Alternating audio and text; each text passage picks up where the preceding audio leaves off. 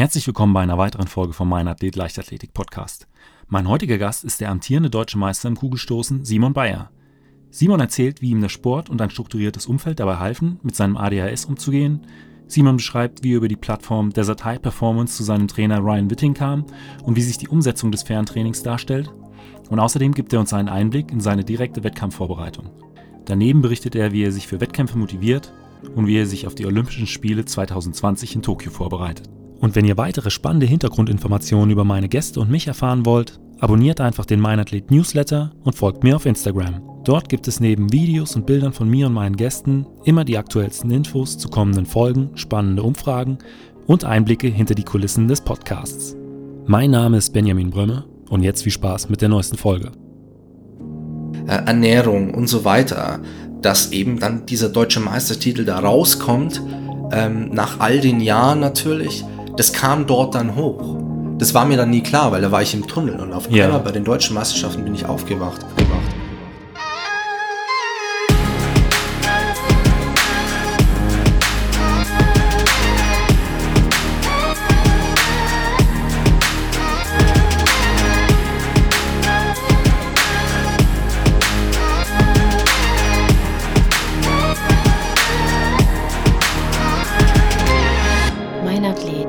Leichtathletik-Podcast aus Frankfurt am Main. Grüß dich, Simon. Hi, Benny. Für die äh, Recherche für diese Sendung äh, habe ich in einem Interview gelesen, dass du äh, in den USA geboren bist und ähm, später dann aber nach Bayern gezogen bist. Wie, wie ist es dazu gekommen, dass äh, du ja in den Vereinigten Staaten auf die Welt gekommen bist?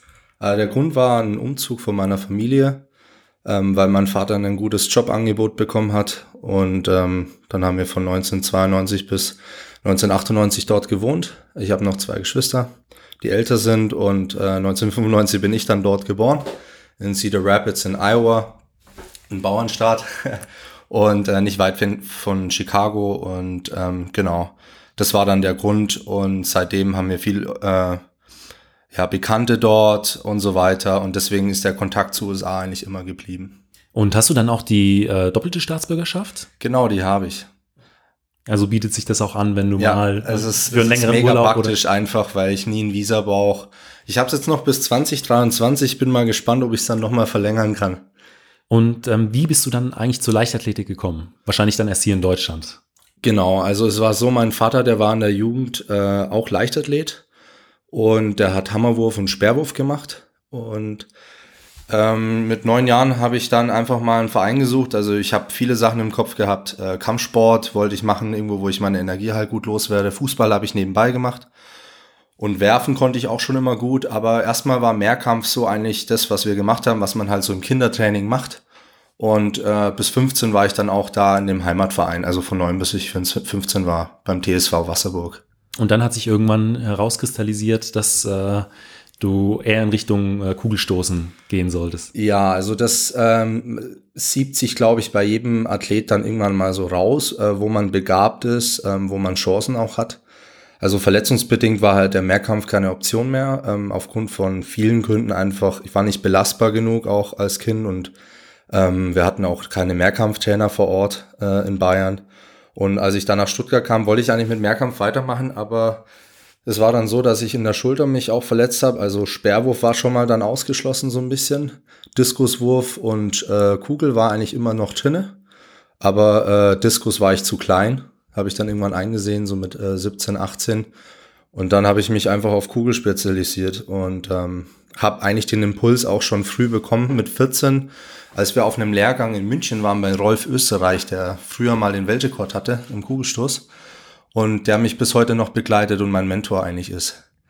In äh, einem Interview hatte ich auch gelesen, dass der, das Kugelstoßen insbesondere für dich auch ein guter Ausgleich für äh, deine Zeit in der Schule war. Also du hast gesagt, du warst in, in dem Interview ein sehr impulsives oder energiegeladenes Kind während deiner Schulzeit und ähm, äh, ja, Explosivität ist ja auch im Kugelstoßen gefragt. War das auch so ein, ein Grund oder konntest du da einen Nutzen für dich draus ziehen? Also auf jeden Fall. Also ich äh, jetzt so im Nachgang, äh, wenn man so ein bisschen philosophisch äh, reflektiert und so weiter, habe ich schon das Gefühl, dass Kugelstoßen mich zum besseren Menschen einfach macht, weil die Balance zwischen Ruhe in der Technik und dann die Leistung eben in der Sportart an sich ähm, ist für mich genial, weil einfach äh, Stärke, Schnelligkeit, Dynamik äh, eben einfach schon immer gegeben war. Das Feuer war immer da. Und ähm, auch die Ruhe, die man haben muss in der Technik und auch in der ganzen Herangehensweise. Und ich glaube, das äh, Kugelstoßen alleine hat mich dann nicht ruhig gemacht oder leichtathletik generell, sondern einfach das Umfeld dazu, die Professionalität, die ja, der ganze Alltag, Routinen, bis sich das einspielt. Ich hatte ADHS von, als ich glaube ich äh, in der vierten, dritten Klasse war und habe eigentlich nur aufgrund von Ritalin dann wirklich aufs Gymnasium geschafft, weil ich sonst halt einfach von den Lehrern ähm, ja, ich bin habe eigentlich jede Woche zweimal nachsitzen müssen okay. und habe dann aber auch schon Aufgaben von der vierten Klasse in der dritten gerechnet und so. Also ich war jetzt nicht unterbegabt. Ich war einfach nur, ich habe viel zu viel Energie gehabt, aber ich wusste gar nicht wohin damit. Sport alleine hat nicht ausgereicht. Und ähm, als ich dann später in der achten, neunten Klasse war und mich dann mit meinem Vater, also als ich dann 14 war und auch den Rolf kennengelernt habe in München, habe ich dann auch festgestellt, dass ich was ändern muss in meinem Leben, weil auch in meinem Umfeld, ähm, viele haben's Kiffen angefangen, äh, Saufen und so weiter, das, was man halt so in der Jugend macht. Und ähm, ja, und ich habe dann schon früh auch Erfahrung mit vielen solchen Sachen gemacht und das hat mich einfach dann äh, hatte so viel so viel Schmerz auch gespürt in der Zeit, weil es mich einfach nicht erfüllt hat, so dass ich mich mit mein, meiner Familie zusammen entschieden habe, dass ich dann von zu Hause wegziehe als erster obwohl meine Geschwister deutlich älter sind. Und dann bin ich nach Stuttgart mit 15. Und, und da hat's angefangen, als ich dann das ADHS eigentlich gar nicht mehr gemerkt habe, weil durch die Struktur äh, ist es auch dann fast, fast unmöglich, das zu merken. Also würdest du fast sagen, dass, das, dass der Sport fast den gleichen Effekt hatte wie die äh, Medikamente, die du äh, lange Zeit nehmen musstest? Im Prinzip schon. Also der Auslöser, wieso ich Ritalin nicht mehr genommen habe, war äh, anfangs, ähm, dass es auf der Dopingliste war. Man brauchte dann eine Sonderbescheinigung, dann war ich dann auch mal bei einer Psychologin und die hat halt festgestellt, dass ich eigentlich gar kein ADHS habe, ähm, weil ich einfach zu selbstreflektierend war, was ich einfach auch bin. Also ich wusste schon als kleines Kind eigentlich schon immer, was mit mir passiert. Also ich wusste, wenn ich diese Tablette nehme, dann bin ich ruhiger, konzentrierter und ähm, bin aber dann nicht so ganz ich selbst. Also dieses dynamische, dieses Feu Feuerhabende und so weiter, spielerische, das war einfach dann auch nicht mehr so hundertprozentig da. Und ähm, genau, und das war halt einfach für mich der absolute Ausgleich im Sport. Und man hat ja auch ein Umfeld, das ja auch genauso professionell lebt. Das einfach ein so ein bisschen auch ein Vorbild ist. Und ähm, das hat mich dann schon motiviert, immer auch mit mir zu arbeiten.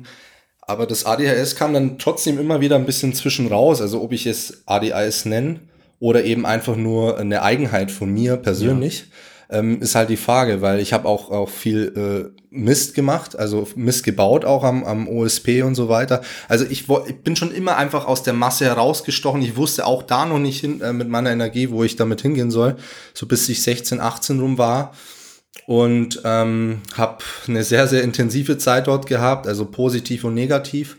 Und ähm, als ich dann älter wurde und mit meiner Ausbildung nach meinem Abitur ähm, angefangen habe, da habe ich erst dann richtig gemerkt, wow, also du kannst auch trotz deiner ganzen Konzentrationsstörungen wirklich 100% Leistung bringen. Arbeiten 40 Stunden und jeden Tag trainieren.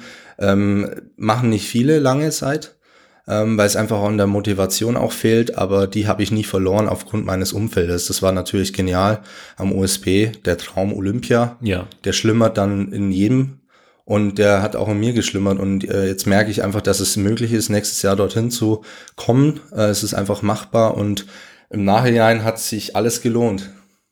Apropos Umfeld, ähm, bei wem trainierst du denn heute? Ähm, ich trainiere ähm, alleine im Prinzip am Wurf, äh, also im Wurfteam Stuttgart am Olympiastützpunkt.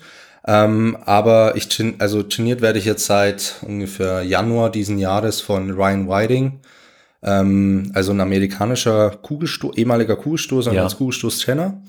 Und äh, mein Trainerassistent ist und Berater ist Arthur Hoppe, der davor mein Trainer war. Davor war ich bei Peter Salzer, auch ein bekannter Name, der trainiert auch Nico Kappel, Alina Kenzel. Ja. Und genau, und davor war ich eben äh, früher beim, beim meinem Vater und wie gesagt, Rolf Österreich, was immer mein Mentor bleiben wird, den rufe ich auch immer mal wieder an, wenn ich mal nicht motiviert bin, Fragen habe und so weiter. Aber Plan, Ryan Whiting und alles zusätzlich mache ich mit Arthur. Und ich fliege auch nächste Woche wieder zu Ryan für drei Wochen. Also du bist dann auch häufiger in den USA für äh, kürzere oder längere Trainingslager? Ja, genau. Also ähm, ich bin jetzt im November fast komplett. Also ich fliege nächste Woche Freitag. Ähm, ist in Phoenix in Arizona. Ah, da wird es ziemlich, ziemlich warm. Es wird geil. Und äh, da bin ich dann bis Ende November. Und ich war im Mai dieses Jahr auch dort. Wie ist da der Kontakt zustande gekommen? Äh, der ging von mir aus. Also ich habe letztes Jahr schon, äh, als es so ein bisschen am Bröseln war zwischen mir und meinem alten Trainer, der, wir haben uns wieder jetzt einbekommen und wir haben uns jetzt auch geeinigt und so weiter. Aber in der Zeit, da habe ich dann schon nachgeguckt, hey, wenn es nicht mehr klappt und so, ich will ja auch immer vorankommen. Ich will da nicht immer einen Schritt zurückgehen, sondern ich will ja immer noch weiter ähm, an mir arbeiten, von den Besten lernen. Und äh, da bin ich dann online auf dieses Desert High Performance gekommen. Das ist eben die, die Plattform oder die Firma ähm, von Ryan Whiting. Und äh, das ist so eine Art Ferncoaching. Klar, am Anfang war ich halt nur eine Nummer, äh, halt irgendein Athlet aus Deutschland. Aber ich bin dann trotzdem mit ihm in Kontakt geblieben und habe ihm mal ein Video geschickt zur Auswertung. Das lief so parallel letzten Jahres, so am Ende. Und ähm, genau, und dann habe ich einfach dann so weitergemacht und ab, glaube ich, Dezember, Januar habe ich dann nach dem Plan von Ryan Whiting trainiert. Und äh, findet aber auch ein, ein Austausch äh, bezüglich der Technik Technikauswertung statt? Ja, mittlerweile. Also das, das lief dieses Jahr so am Anfang ein bisschen holprig. Ähm, ich ich habe also mein eigenes Ding gemacht. Ich war im Prinzip komplett auf mich alleine gestellt, weil ich und mein Trainer einfach Abstand gebraucht haben, mein, mein alter Trainer, beziehungsweise jetzt mein Berater, der Arthur. Und ähm, ja, es war nicht leicht. Also ich bin dann von, von Januar bis äh, April eigentlich so äh, in die Halle rein, habe mein eigenes Ding gemacht und bin wieder rausgegangen.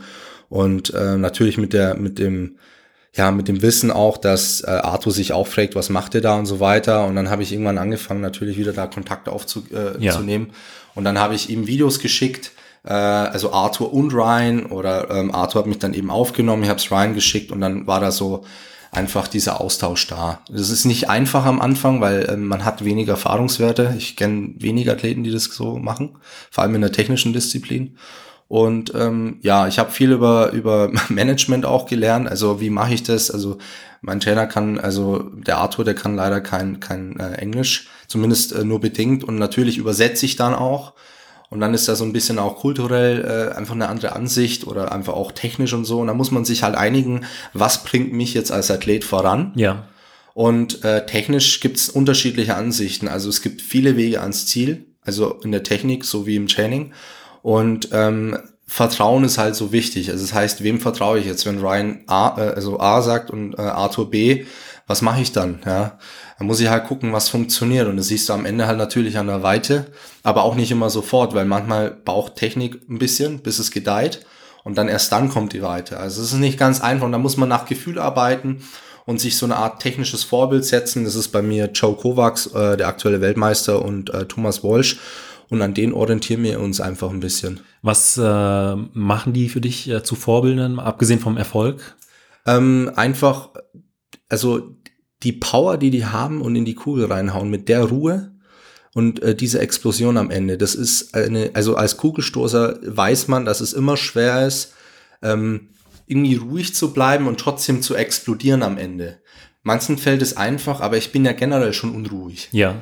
Das heißt, man muss sich so irgendwie künstlich bremsen, aber am Ende trotzdem draufhauen und diesen Mix zu finden zwischen dieser absoluten Sicherheit, man ist ruhig, spielt seine Technik ab und haut einen raus und auch beim Höhepunkt auch einfach mental immer da zu sein. Das ist bei den beiden einfach Wahnsinn. Die haben immer zum Höhepunkt eigentlich Bestleistung gestoßen. Und das erfordert nicht nur Technik, sondern einfach auch mentale Stärke. Äh, da komme ich jetzt noch mal kurz zurück zum Training. Wie sieht denn momentan so dein äh, Trainingspensum aus oder wo setzt du da die Schwerpunkte?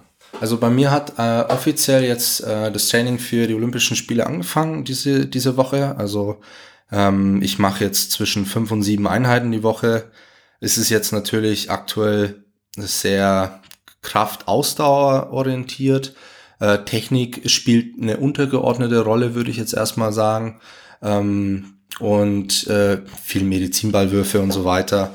Also das Training ähm, generell, wir machen Stöße, Würfe, Imitation, Sprints, Sprünge, Allgemeinkraft, Haupt, Schnellkraft, äh, sensomotorische Übungen. Das sind das sind einfach so die Gruppierungen und das macht man in unterschiedlicher Form. Jetzt natürlich mit wenig Pausen dazwischen. Das heißt, eine Trainingseinheit trotz wenig Pausen dauert dann doch mal so zwischen zwei und drei Stunden. Okay. Also ähm, ich bin auch äh, gerne der fleißigste im Kraftraum. Also ich würde nicht sagen, dass ich es bin, aber ich, ich habe einfach gern ähm, das Gefühl, wenn ich nach dem Training nach Hause gehe, ich habe einfach 100 Prozent gegeben. Und äh, egal was man macht, 100 Prozent, ähm, es bringt dich immer voran auf irgendeine Art und Weise. Ja. Was würdest du sagen, sind so die wichtigsten Kraftübungen für einen, für einen Kugelstoßer? Also definitiv Kniebeugen, Bankdrücken und äh, Reißen oder Umsetzen, Ja. würde ich jetzt mal so sagen. Oder eben auch noch Ausheben als Zusatzübung. Ähm, einfach weil es die Hauptkraft äh, steigert. Und darauf aufbauen kann man halt die Schnelligkeit eben dann mit Stößen trainieren, mit Würfen ähm, oder eben Sprints und Sprünge. Und äh, deswegen, ja, würde ich die da so einordnen. Was sind da so deine Maxkraftwerte? Kniebeugen und, und Bankdruck? Ja, ist immer, ist immer ganz witzig, weil ähm, ich sag's gleich, aber beim Bank oder so, da, da gibt's viele Leute, die da einfach so ein bisschen mogeln, ja, die tun sich dann Kissen und so. Ja. Aber jetzt, ich sag mal, Raw, äh, würde ich sagen, so bei Bank so 210 bis 215. Ähm, Reißen bin ich bei über 130. Ja. Ähm, beim Umsetzen so, ja, haben wir nie richtig getestet, aber ich glaube so 165. Ja. Ähm, Kniebeugen, das, das wird spannend, das zu erzählen, weil da bin ich, habe ich mich eigentlich seit drei Jahren nicht gesteigert. Also da bin Okay. ich so bei 240, 30 rum. Wow. Aber trotzdem muss ich sagen, äh, ich weiß nicht, ob ich es aktuell hinbekommen würde, weil ich war ja so lange und viele Jahre verletzt. Und da war immer der Rücken dazwischen und da kann ich halt einfach nicht so viel Kniebeugen auflegen, ja, weil es den Rücken zu sehr belastet. Aber mal schauen, wo die Reise hingeht. Also irgendwann will ich dann mal an die 300 bei Kniebeugen rankommen. Das ist einfach so Zwischenziel oder hohe 200 ist auf jeden Fall. Das ist so das, was die äh, absolute Ja, macht Weltspitze schon. da. Ja, also jetzt im Thema Kniebeugen, da braucht man als Drehstoßer nicht allzu viel, sage ich mal. Also 300 ist schon ein bisschen viel. Ähm, wenn, wenn man in anderen Sachen das kompensieren kann, ist immer gut. Also wie gesagt, es gibt viele Wege ans Ziel. Ähm, viele sind sehr stark in den Beinen. Die müssen natürlich weniger Kniebeugen trainieren. Ich bin eigentlich von Natur aus schon stark, aber ähm, deswegen würde ich sagen, dass ich so 260 bis 80, glaube ich, reichen vollkommen Ja. aus. Weil ich kenne ja die Kraftwerte von den meisten Top-Leuten und oftmals ist Kniebeugen gar nicht mal so hoch. Also die haben dann teilweise in anderen Übungen, äh, können die das gut kompensieren auch. Dann, äh, du hast eben schon mal über die äh, mentale Stärke von ähm, den äh, Top-Kugelstoßern äh, der Welt gesprochen. Da würde ich noch mal kurz zurückgehen äh, zu, zu Wettkämpfen im Allgemeinen. Wie sieht denn deine unmittelbare Wett, äh, Wettkampfvorbereitung aus? Also im Prinzip, ich sag mal so die letzten ein, zwei Stunden, bevor es dann äh, wirklich ernst wird. Also das ist eigentlich bei mir so, dass ich alles mache, wie, wie ich es normal auch mache. Äh, bloß, dass es halt schnellkraftorientierter ist, ein bisschen spielerischer und risikominimiert. Ähm, weil bei mir es einfach so ist, dass ich äh, zum Beispiel so Sachen wie ähm, direkt von Wettkämpfen und so spiele ich jetzt keinen Fußball oder irgendwie Volleyball oder so. Das machen ja viele, was ja nicht unbedingt schlecht ist, um sich abzulenken. Aber für mich ist einfach da die Gefahr zu hoch. Also eben dieses Risikominimierte. Also Schnellkraft ist dann immer schon im, im Fokus. Also gut, das trainieren wir immer so ein bisschen, aber also einfach, keine Ahnung, ähm, in den Wettkampfwochen kurz davor mache ich halt einfach äh, statt zehn Sätze, nur als Beispiel, keine Ahnung, fünf Sätze äh, mit weniger Gewicht, aber dafür schnell ausgeführt. Ja. Um einfach da nochmal in der Maximalgeschwindigkeit noch ein bisschen einfach den Reiz zu setzen. Und äh, bei mir ist es ganz wichtig, dass ich systematisch äh, alles aufbaue. Also ich weiß eigentlich am Anfang, wenn sagen wir mal Samstag, äh, wie bei den deutschen Meisterschaften, Samstag sind die deutschen Meisterschaften oder äh, Sonntag egal, ähm, je nachdem richte ich mir dann die Woche ein. Also ich plane im Vorhinaus relativ gerne, was mache ich an welchem Tag. Und ich versuche mich auch systematisch dann zu halten, weil dann habe ich immer diese Sicherheit, alles ist im Plan, alles, Ja. alles passt und so. Und selbst wenn es mal nicht passen würde, das Ziel, das setze ich mir davor schon. Also das Ziel für jeden Tag oder auch für die Woche ist eigentlich immer so eine technische, ein so ein technischer Clou. Also wenn ich merke, ah, okay, wenn ich jetzt, äh, sagen wir mal, an Joe Kovacs denke, ich motiviere mich dann natürlich auch mit anderen Videos Ja. oder Musik und so weiter, ähm, dann, dann denke ich da schon so ein bisschen dran und es löst in mir das Feuer aus und ähm, Genau, und ich versuche das dann kurz vom Wettkampf so ein bisschen einzubauen. Dann, also das mache ich dann nicht immer, sondern kurz davor, weil es gibt mir nochmal so einen Push, so ein Feuer, ah ja. geil, äh, dafür habe ich leichtathletik angefangen, weil ich die Typen im Fernsehen gesehen habe, damals die Bären, wie sie rumschreien und es hat mich einfach motiviert und, und dieses, dieses äh, wieder Kind sein, das mache ich vor Wettkämpfen. Okay. Um einfach da nochmal Lockerheit und trotzdem dieses Feuer zu haben. Und wenn es dann jetzt wirklich an den Wettkampf geht, also du machst dich auf dem Aufwärmplatz warm, weißt, okay, noch 45 Minuten bis zum Callroom, ähm, bereitest du dich da auch mental schon dann äh, nochmal anders auch vor? Also als im am, Training? Wettkampf, am Wettkampftag an sich äh, beschäftige ich mich relativ wenig mit dem Wettkampf. Okay. Also ich versuche mich so lang wie möglich äh, nicht mit irgendwelchen Wettkampfgedanken zu verschwenden. Ah, okay, wie viele Leute schauen zu? Ähm, ich meine, bei den deutschen Meisterschaften waren es schon eine Menge und vor allem auch mit Live-Fernsehen und so weiter. Es waren ja hunderttausend, die da zuschauen, aber an sowas denke ich nicht. Und deswegen mache ich einfach genau wie im Training meine Vorbereitung. Ähm, natürlich ist Erfahrung wichtig. Man muss halt wissen, ah, okay, äh, die haben jetzt keinen großen Aufwärmplatz, da mache ich halt mehr Stabi an meiner Ecke oder mache dann die Übung so. Also man muss flexibel bleiben. Das ist immer wichtig, dass man sich nicht versteift auf nur eine Routine, sondern dass man auch vielleicht mal mit einer anderen Übung sich erwärmen kann, dann nicht Angst bekommt oder so, sondern ja. einfach sich sicher ist, hey, das Training hat gut geklappt. Jetzt mache ich einfach eine nächste Trainingszeit. Diesmal halt mit 100.000 Zuschauern oder was weiß ich. Das juckt mich dann in dem Moment ja. nicht mehr. Ja, und ähm, wie wichtig ist eigentlich Taktik beim Kugelstoßen? Äh, Taktik ist immer wichtig, ähm, weil diese, diese, dieser Fokus eben, also mit so Routinen und so weiter, der lässt dich nicht so sehr emotional auf Weiten oder Gegner ein, äh, äh, so dass du dich nicht so auf Gegner einlässt. Also es ist immer wichtig, dass man ähm, im Vorhinein schon weiß, äh, um was geht's und weil zum Beispiel bei WMs oder EMs oder internationalen Meisterschaften generell, man hat Vormittag meistens dann die Quali und äh, abends dann den Wettkampf und so weiter. Man soll da nicht seine Körner schon Vormittag verschießen, ja. wenn es um, um die Quali an sich geht, klar. Aber man sollte schon wissen, ähm, wo, wo man irgendwie oder wie man rangeht, dass man einfach locker bleibt und man weiß, wenn ich jetzt die drei, die drei Versuche verkack, dann bin ich nicht im Finale. Auch wenn ich vielleicht 22 Meter in meinem Körper habe, ja. aber an dem Tag steht dann 19,50 Meter da, dann ist man nicht drinne. Also man soll dann schon Prioritäten setzen. Man sollte sich dann genauso auf die Quali vorbereiten wie aufs Finale. Und das nicht so auf lockere Hand nehmen. Hey, die schaffe ich sowieso. Das ist Schwachsinn. Man muss dann schon sich vorbereiten. Aber wenn man merkt, hey, das läuft sowieso, dann lieber aufs Finale konzentrieren. Wenn sich Quali kein Problem ist, dann aufs Finale setzen. Aber ja. wenn man im Vorhinein schon merkt, beim ersten Versuch, ah, okay, nicht, also einfach wirklich da auch das ernst nehmen. Also, ja. und dann ist eben diese Taktik, trotzdem fokussiert zu bleiben und keinen Unterschied machen, ist jetzt Quali oder Finale, egal. Okay. Oder Training. Also, das Ziel soll eigentlich immer sein, das, das sage ich immer so, ich weiß gar nicht, ob das ein Spruch ist oder ob ich mir das immer nur ausdenke, ähm, dass man im Wettkampf das Training simuliert und im Training den Wettkampf.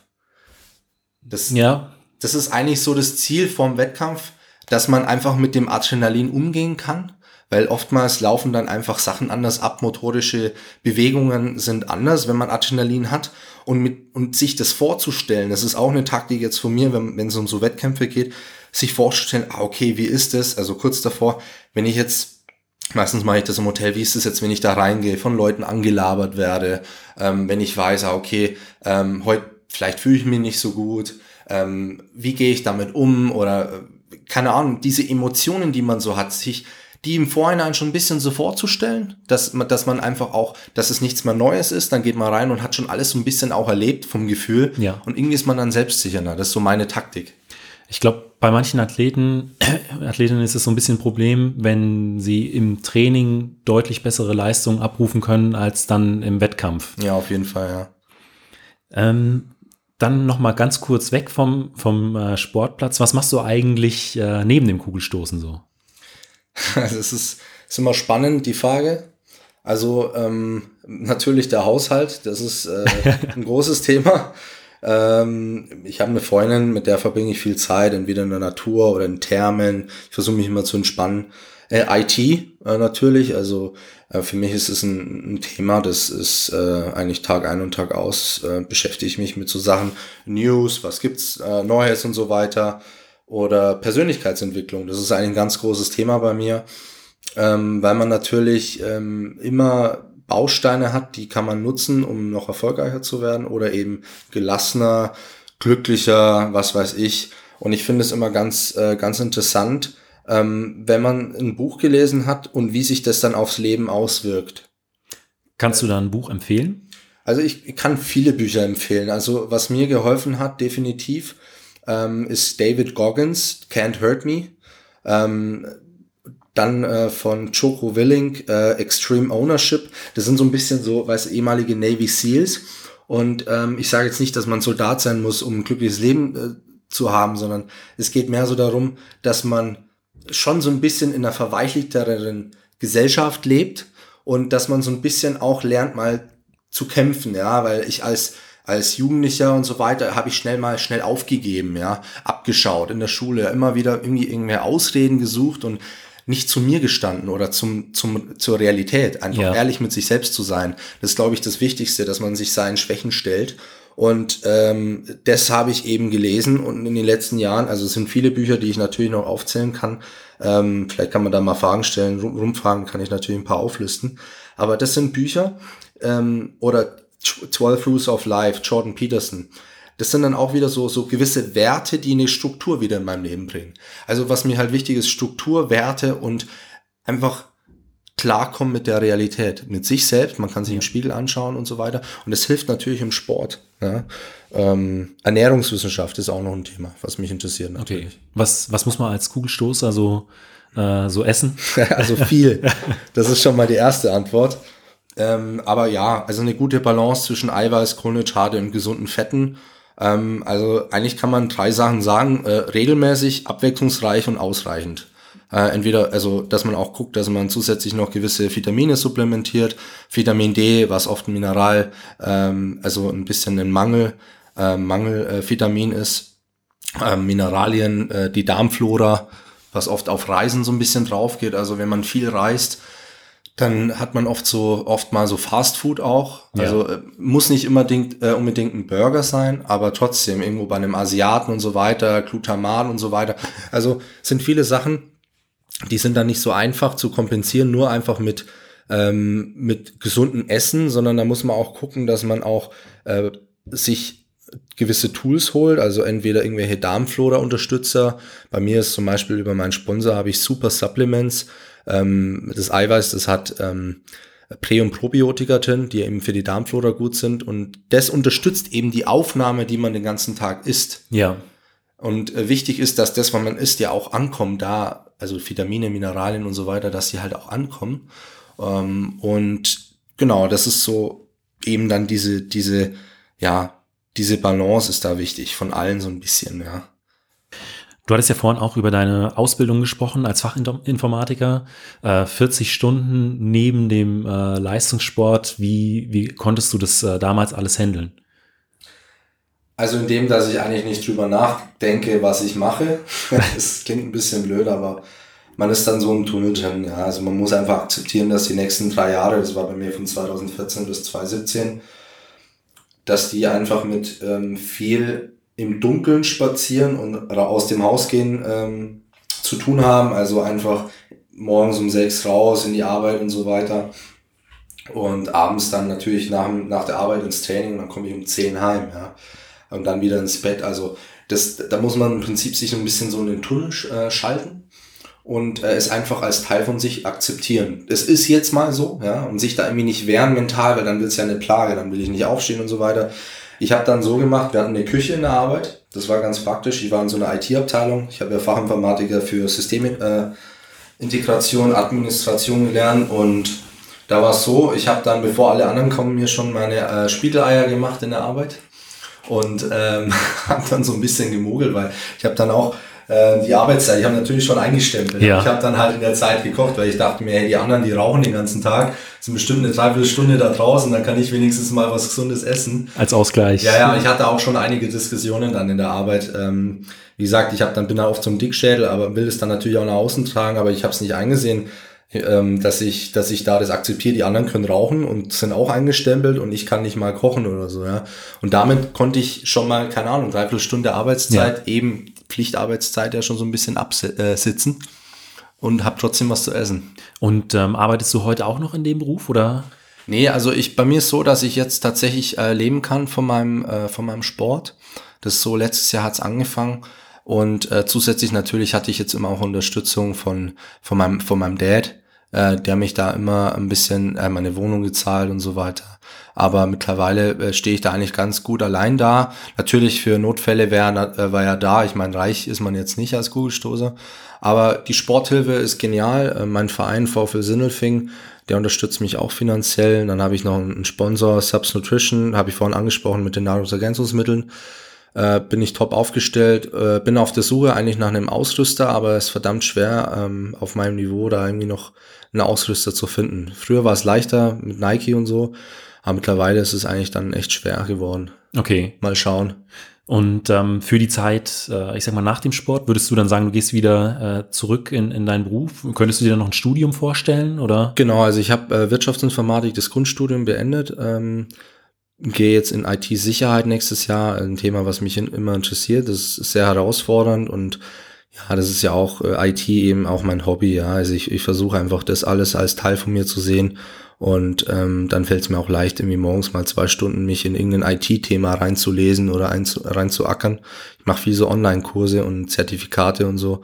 Und ähm, das mache ich nebenher. Da bin ich einfach ein Nerd. Aber da habe ich sehr wenig Leute, mit denen ich mich da austausche über das Thema leider. Aber ähm, deswegen wollte ich schon auch sagen, also der Sport wird immer bleiben. Äh, eben entweder als äh, neben, also Nebenjob, als Trainer aber jetzt kein hauptamtlich, äh, Trainer oder so. Aber ich kann mir schon vorstellen, durchaus beratend tätig zu sein. Als Sportler erlebt man viel, man kann viel Erfahrung weitergeben.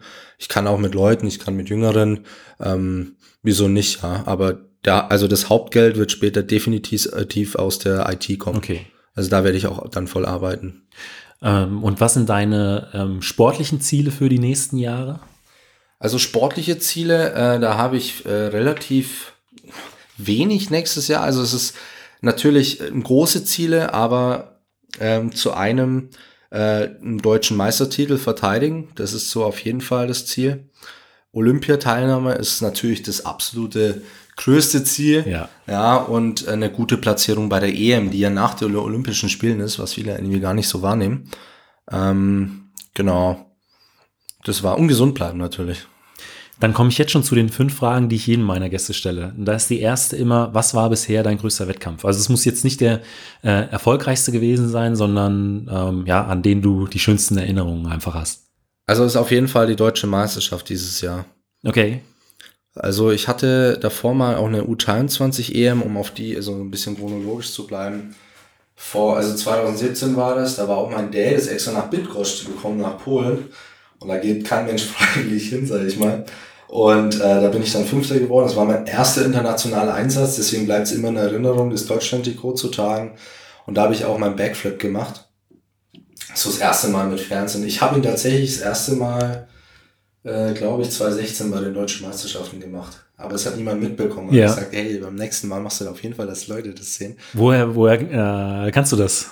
Äh, wie gesagt, ich bin schon immer ein hyperaktiver, Ja. bayerischer Landjunge gewesen, ist langweilig und der hat, macht halt einfach alles möglich. Ja. Ich bin viel auf den Bäumen geklettert, bin rumgesprungen, habe auf irgendwelchen Events äh, auch schon ein paar Salten gemacht und so, ähm, war auch als kleiner mal im Turnverein, aber keine Ahnung, warum ich das eigentlich kann. Also ich, ich habe halt einfach keine, keine Angst vor sowas. Und dieses Jahr bei den deutschen Meisterschaften haben ja dann relativ viele den Backflip von dir gesehen. Ja, genau. Und das, um einfach nochmal zurückgekommen, äh, äh, zurückzukommen, warum die Erinnerung so schön ist bei den deutschen Meisterschaften, ist einfach so, weil es so viele Leute mitbekommen haben und einfach durch meine Verletzung, die ich hatte in den letzten Jahren, um, ich hatte ähm, Rückenverletzungen zweimal hintereinander eigentlich und eine Schambeinverletzung. Natürlich dazwischen kamen immer wieder kleine muskuläre Verletzungen, das ist so normal. Aber äh, da war es dann so, dass diese ganze Zeit, die, mich sich da zurückzukämpfen, ich habe äh, ein Gesundheitsteam damals noch nicht so richtig gehabt, die mich da unterstützt, also so ein, so ein Umfeld, das eben dann auch für mich da ist in so Momenten. Aber das habe ich mir halt die letzten ein, zwei Jahre so erarbeitet, weil ich wusste, so kann es nicht weitergehen nach den Verletzungen, immer wieder.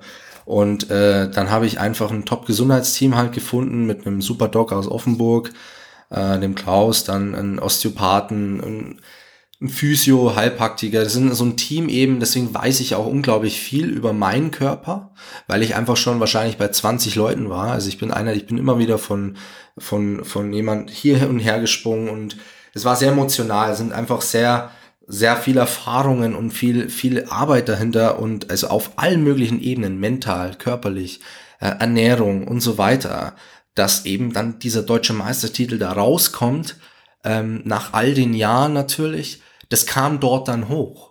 Das war mir dann nie klar, weil da war ich im Tunnel und auf Ja. einmal bei den deutschen Meisterschaften bin ich aufgewacht. Fuck, Alter, du hast es echt gepackt. Du hast dir jetzt den Arsch aufgerissen. Äh, das Jahr davor hatte ich den schlimmsten Wettkampf bei den deutschen Meisterschaften. Äh, da bin ich Sechster geworden. Und ähm, das war halt so, dass eben auch dort Erwartungen hoch waren. Und ich auch in der Jugend, ich war nie der absolute Topathlet. Also ich war immer gut dabei, aber ich habe ich hab so oft irgendwie mal äh, einfach nur peinliche Wettkampfergebnisse gehabt, hin und her. Und ich war nie so der Megastar, der die ganze Zeit immer Erster wird und so. Ich bin das, das Rampenlicht auch überhaupt nicht gewöhnt. Ähm, und äh, im Prinzip dann auf einmal so in dem Rampenlicht zu Ja. stehen und auch jetzt so, also zu mir zu stehen, authentisch, nicht irgendwie noch verwirrt sein mit irgendwelchen persönlichen Problemen, sind natürlich auch viele Kompensationen mental und, und, und, und persönlich, die man hat, wenn man ADHS hatte, ja. Man fällt auf, man macht immer Mist, man hat immer das Gefühl, irgendwann, man muss es anderen recht machen, weil man immer so ein bisschen Angst hat, auch was zu sagen, weil man weiß, wenn ich was mache, dann passiert vielleicht auch irgendwas, ja. Ja. Weil ich einfach immer vielleicht einen Mist gebaut habe, weil ich einfach noch nicht das große Ganze gesehen habe. Und zum Glück bin ich, also ich war reif genug, den Titel zu gewinnen. Das Ja. Jahr davor nicht. Da war ich einfach noch viel zu verwirrt und da war ich einfach noch nicht so im Leben, ja. Und dann auch mit einer, mit einer Freundin, mit, mit der Familie, mit, mit dem ganzen Verein. Natürlich gibt's auch viele Arschkriecher nach so, nach so Titeln, ist klar. Du hast viele Leute, die, die kommen und, und ähm, dich beglückwünschen, aber das macht mich gar nicht mal so happy. Das, äh, was mich am meisten glücklich macht, ist eigentlich, dass ähm, ich verletzungsfrei auch jetzt in meine neue Saison starten konnte. Weil beim letzten Mal bei den deutschen Meisterschaften, eben wo ich diese Niederlage hatte auch, wo ich so nervös war und mich natürlich jeder anspricht, ja, du warst so nervös im Fernsehen und so, da habe ich gesagt, Alter, ist das peinlich einfach nur. Ich dachte, ich bin eigentlich mental stark und da habe ich gesehen, dass ich eigentlich da voll, voll das Weichei bin. Und dann habe ich halt gesagt, hey, jetzt zeigst du es denen. Und dann habe ich dort angefangen, Kugelstoß zu leben. Ja. Letztes Jahr. Mein Leben danach auszurichten und zu gucken, mal schauen, was dabei rauskommt. Und dass dann der Titel rauskommt, als ich sag, das ist so der erste Baustein für meine Karriere gewesen, sage Ja. ich mal jetzt an Aufmerksamkeit, mögliche Sponsoren, finanziell. Man muss ja auch immer Leistung bringen, um auch weiter in der in der Förderung zu bleiben. Es ist ja nicht so, dass alles schon im Vorhinein klar ist. Ja. Man hat ja immer diese Jahresverträge. Genau, und äh, ja, da kann man wahrscheinlich im Einzelnen alles nochmal drüber reden, äh, weil es sind sehr, sehr viele Erfahrungen, die ich auch gerne teile, aber ich glaube, das wird hier den Rahmen sprengen. Aber so in dem ersten Augenblick, als dann äh, deine Platzierung feststand, was hast du da gedacht? Hast du das überhaupt realisiert? Ich, ich kann mich an dem Moment tatsächlich sehr gut erinnern. Ähm, es war mein Vereinskollege, der Tobi, äh, den ich auch unglaublich gern hab ähm, und mit dem ich auch schon viele Stunden im, in der Trainingshalle seit 2011 verbringe und so weiter. Und er, er war vor mir und, und hat im Prinzip gestoßen und dann weiß ich noch, dieses Adrenalin, wie hochgegangen ist, vielleicht schnappte dir jetzt den Titel weg. Das war David Storm davor, aber ich wusste, David Storm, es wird schwer. Und bei Tobi wusste ich, der kann auch weit stoßen. Und in dem Moment, wo er dann nicht weitergestoßen hat, ich habe mich nicht gefreut, weil er verkackt hat, sondern ich habe mir einfach nur gedacht, also du kannst jetzt deinen letzten Versuch machen und weißt, dass du schon deutscher Meister bist. Und äh, ein deutscher Meistertitel ist natürlich, für manche ist es einfach mal, ja, mache ich halt sechs Meistertitel, egal. Aber es war halt auch wichtig, dass eine 20 davor steht, einfach auch als deutscher Meister auch, weil wenn man mit 1990 deutscher Meister wird, das kann nicht der Anspruch sein. Ich will einfach auch äh, die Jungen motivieren, dass sie einfach weitermachen sollen, dass vor allem, dass sie Drehstoß weitermachen und so eine gewisse Vorbildsfunktion auch zu haben. Und ich dachte mir, endlich kann ich das allen zeigen, dass ich nicht irgendwie arrogant sein muss, um vorne immer, also um deutscher Meister, wenn man deutscher Meister ist, sondern dass man einfach so bleibt, wie man ist und dass das überhaupt nichts mit der Persönlichkeit zu tun hat. Und äh, ich kenne halt viele Beispiele aus der Leichtathletik, die unglaublich arrogant äh, wirken oder zumindest, ja, werde ich halt deutscher Meister. Du, so. Und das ist halt schon eine Ehre auch. Ja. Und ähm, ich habe mir auch, als ich klein war, schon immer als Ziel gesetzt, also wenn du mal erfolgreich wirst, ähm, dann bitte nicht arrogant werden oder irgendwie sich von Leistungen beeindrucken lassen und so weiter. Weil ähm, das der Grund, warum ich angefangen habe, ist genau das, weil Athleten, die nicht arrogant waren und zum Beispiel Reese Hoffer war so mein erster Kontakt ist, äh, zu einem äh, Top-Kugelstoßer. Die besten Leute, die da aktuell vorne sind, die sind die nettesten. Thomas Walsh, das ist, das ist so nett, der Mensch und so offen und, und, und so, ja, da geht einem das Herz auf, mit so jemandem zu reden. Jemand, der so Leistung bringt. Und da haben wir wieder die Ruhe und diese, ja. dieser Fokus und Konzentration. Und das hat mich halt eben so beeindruckt. Und ich war halt mental endlich so weit, auch äh, vielleicht auch mit dem, ich sag mal, Mini-Erfolg jetzt auch umzugehen und den umzusetzen, weil ich natürlich immer weiter will. Ich will natürlich ähm, noch eine große Steigerung nächstes Jahr, was ich glaube, weil ich jetzt erst einmal gesund bin im Winter. Ich hoffe, das bleibt so.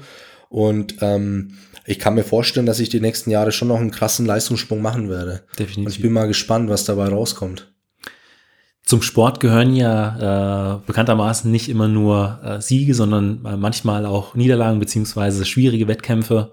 Ähm, auf der anderen Seite, was war bisher der Wettkampf, an den du jetzt äh, nicht die schönsten Erinnerungen hast? Also das war, ähm, ich habe schon angesprochen, die, die deutschen Meisterschaften von letztem Jahr. Ähm, es war so, dass ähm, man muss auch mal ehrlich sein, also ich habe danach natürlich geweint, ähm, weil ich einfach wusste, dass ich mich selbst nicht im Griff habe, auch in der Drucksituation. Das ist, kann das Ego sein, das vielleicht da ein bisschen gekränkt ist, aber das, was mich am meisten fertig gemacht hat, war zu wissen, dass ich die nächsten drei, vier Monate in Reha verbringen werde und diesen Niederschlag habe. Und natürlich in meiner Jugend, das sind, ich habe so oft verbaut mit äh, ja in so einem undankbaren Tunnel, wo ich teilweise auch war. Ich habe es mir mit Leuten verbaut und irgendwie, ich glaube jetzt nicht, also ich glaube an viele Sachen und Karma, glaube ich, ist eins ist von, dass ich durch meine Art und wie ich auch aufgetreten bin, einfach auch es nicht anders verdient gehabt habe als äh, diese Niederschlä äh, äh, Niederlagen, weil mich die, glaube ich, auch zu einem besseren Mensch verholfen haben. Also so als Niederlage sehe ich es nicht. Das sind halt einfach schlechte Wettkämpfe. Ja. Ähm, aber die haben mich in meinem Leben vorangebracht, sage ich mal so ähm, weil ich immer diesen Traum und das Feuer beibehalten habe. Und damit hatte ich auch nie Angst, hey, wenn ich da jetzt irgendwie einen schlechten Wettkampf mache, dann bist du so demotiviert, dass du aufhörst. Weil ich habe so viel Verletzungen gehabt die ganze Zeit und immer wieder irgendwelche Sachen mit meiner Arbeit und so weiter. Also ich habe immer durchgezogen, ja, und das hat mir auch jede Körner gekostet, aber es geht halt nur, wenn man den Sport lebt. Ja. ja. Das ist Teil, das ist einfach ein Teil von jemandem. Das ist nicht was Schlimmes, sondern das ist einfach ein Baustein, der einen in den Weg gelegt wird und man kann entweder durchbrechen oder man kann sich vorbeischlingen. Und ich habe immer versucht durchzubrechen, weil ich habe das Gefühl, dass ich durch meine Schwächen, wenn ich mich denen direkt stelle, immer stärker werde. Und man muss da auch ehrlich sein. Und ich habe zum Glück einen ehrlichen äh, einen Trainer oder ehrliche Trainer, äh, die mir immer auch die Meinung gesagt haben. Äh, hey Simon, du bist ein Arschloch oder hey Simon, du bist äh, bist arrogant und so weiter. Klar, ich habe mich durchaus vielleicht auch mal irgendwie daneben benommen, aber äh, ich habe, äh, ich bin dazu gestanden und ich habe versucht, an mir zu arbeiten. Ich versuche nicht denen recht zu machen, sondern ich versuche einfach nur im Leben weiterzukommen und einfach auch besser für mein Umfeld da zu sein, dankbar zu sein und genau. Und deswegen, wie am Anfang angesprochen, Kugelstoßen hat mir verholfen, besserer Mensch zu werden. Und ähm, wenn wir jetzt noch mal kurz zum Training zurückkommen, was ist so die äh, Trainingseinheit oder das Trainingsmittel, was du am liebsten machst? Also am liebsten stoße ich tatsächlich. Also das ist so natürlich als Kugelstoßer wichtig. Ähm, Kastensprünge, äh, Reißen, die Dinge mache ich sehr gerne. Ja. Und auf der anderen Seite, auf welche Einheiten äh, könntest du verzichten? Also 100 Meter Läufe. Tatsächlich? Ja, ja, das ist, äh, es kommt immer darauf an. Ähm, also ich habe halt so viel, so viel negative Erinnerungen. Ich weiß noch, vor ein, zwei Jahren, da war ich mit, äh, mit, mit Arthur, der, der sich immer so ins Zeug gelegt hat für seine Athleten. Also großes Lob an ihn und der ist dann mitgelaufen, tatsächlich mit mir. Und äh, im Dunkeln sind wir dann abends oder noch draußen, unsere Läufe haben wir gemacht. Ich habe fast gekotzt, ja. Und äh, diese Erinnerungen bleiben irgendwie in meinem Kopf. Sobald ich in die 100-Meter-Linie hingehe, denke ich irgendwie dran, danach zu kotzen. Mache ich zwar nicht immer, aber das habe ich immer im Kopf und das ist alles irgendwie so negativ behaftet und äh, also so 10 mal 100 Meter Sprints ist nicht immer schön, weil es ist ja nicht so, dass ich nur das mache. Ja. Ich habe davor schon Technik gemacht, Würfe gemacht, Kniebeugen gemacht und, und, und, ja. Und äh, ich versuche sie dieses Jahr draußen zu machen, um wenigstens mal so ein bisschen frische Luft zu kriegen. Und zum Glück bin ich jetzt in der Phase, wo wir die machen, um einfach diese Muskulatur ein bisschen in Bewegung zu bringen. Man muss ja auch alles so ein bisschen ähm, ja, flexibel halten, so ein bisschen auch dynamisch halten. Deswegen machen wir die am Ende. Und äh, mache ich in Phoenix, da hat 26 Grad nächste Woche. Das ist angenehm. Da freue ich mich. Da, da laufe ich dann gerne draußen, aber mal schauen, ob sich das noch so, äh, ob sich das dann noch so angenehm fühlt, äh, anfühlt nach dem achten Lauf. Mal schauen. Und meine letzte Frage ist immer die folgende. Was würdest du jüngeren Athleten beziehungsweise deinem jüngeren Ich mitgeben wollen? Also ich sage jetzt mal so, wenn jemand äh, wenig Plan hat, ähm, wohin, wohin die Reise geht, ja, ist ja immer so, dass man durch Instagram heutzutage zugeballert wird von irgendwelchen Leuten, die auf irgendwelchen Inseln sind und sich sein Traumleben eingerichtet haben. Und man hat einfach so viel Input, dass man oft sein eigenes Ich so ein bisschen vergisst und wo ich hin will. Und ich würde sagen, dass ich definitiv Social Media eingrenzen würde. Also um jetzt generell, ich hatte das in meiner Jugend und Kindheit nicht so, aber jetzt den heutigen auf jeden Fall, dass sie das eingrenzen, um auch wirklich rauszufinden, was sie wollen, um ihr Ziele nachzugehen und ähm, ja, also auch die Fehler zu notieren, die sie machen. Also nicht das Ego in den Vordergrund stellen, ist natürlich äh, schwer als bockiges Teenie-Kind, aber also wirklich die Fehler sich notieren. Also ähm, wie, wie kann ich jetzt mit der Schwachstelle, keine Ahnung, man hat irgendein Streitgespräch mit dem Lehrer gehabt und sich danach zu fragen, warum hatte ich das Gespräch eigentlich? Und ähm, das ist immer wichtig, dass man, also das würde ich meinem jüngeren Ich definitiv sagen, dass immer ein Warum der Antriebsfaktor von vielen Sachen sind. Weil ohne dem Warum ist es schwer, Sachen wirklich zu Ende durchzuziehen. Vielleicht haben es andere schon und sind auch vielleicht früher schon reif, aber mir hat es lange gefehlt. Warum mache ich jetzt irgendwie die Übung? Warum das und warum das? Wie zum Beispiel bei den 100 Meter Läufen. Ich mache sie heutzutage, weil ich weiß, ich mache sie, um einfach mich zu vorzubereiten für den Winter. Und äh, eine klare Alltagsstruktur, die hätte ich mir auch empfohlen noch ein bisschen mehr. Mein Vater hat es mir immer versucht einzuprügeln gefühlt. Ähm, früh aufstehen und, und so weiter. Also mein Vater ist auch immer ein Vorbild bei mir gewesen, also einfach in meinem, in meinem Leben. Ähm, einfach, ähm, er ist Manager und, und er ist da einfach so ein bisschen im Management gewesen. Also er ist nicht Manager, aber im Management und wie gesagt, da ist einfach so diese klare Alltagsstruktur so wichtig. Und vor allem als verplantes ADHS-Kind, das einfach nicht weiß, wohin damit, mit seinem Leben der sollte eine klare Alltagsstruktur haben und sich so vorsetzen, weil nicht jeder hat das Glück, so einen tollen Papa äh, zu haben wie ich. Und deswegen ist es umso wichtiger, um auf seine eigene Stimme zu hören und schon früh genug ein Warum zu finden. Simon, vielen Dank für dieses Interview. Gerne. Falls euch die Folge gefallen hat, hinterlasst mir doch einfach eine Bewertung bei Spotify, iTunes oder eurem Podcatcher und abonniert den Podcast.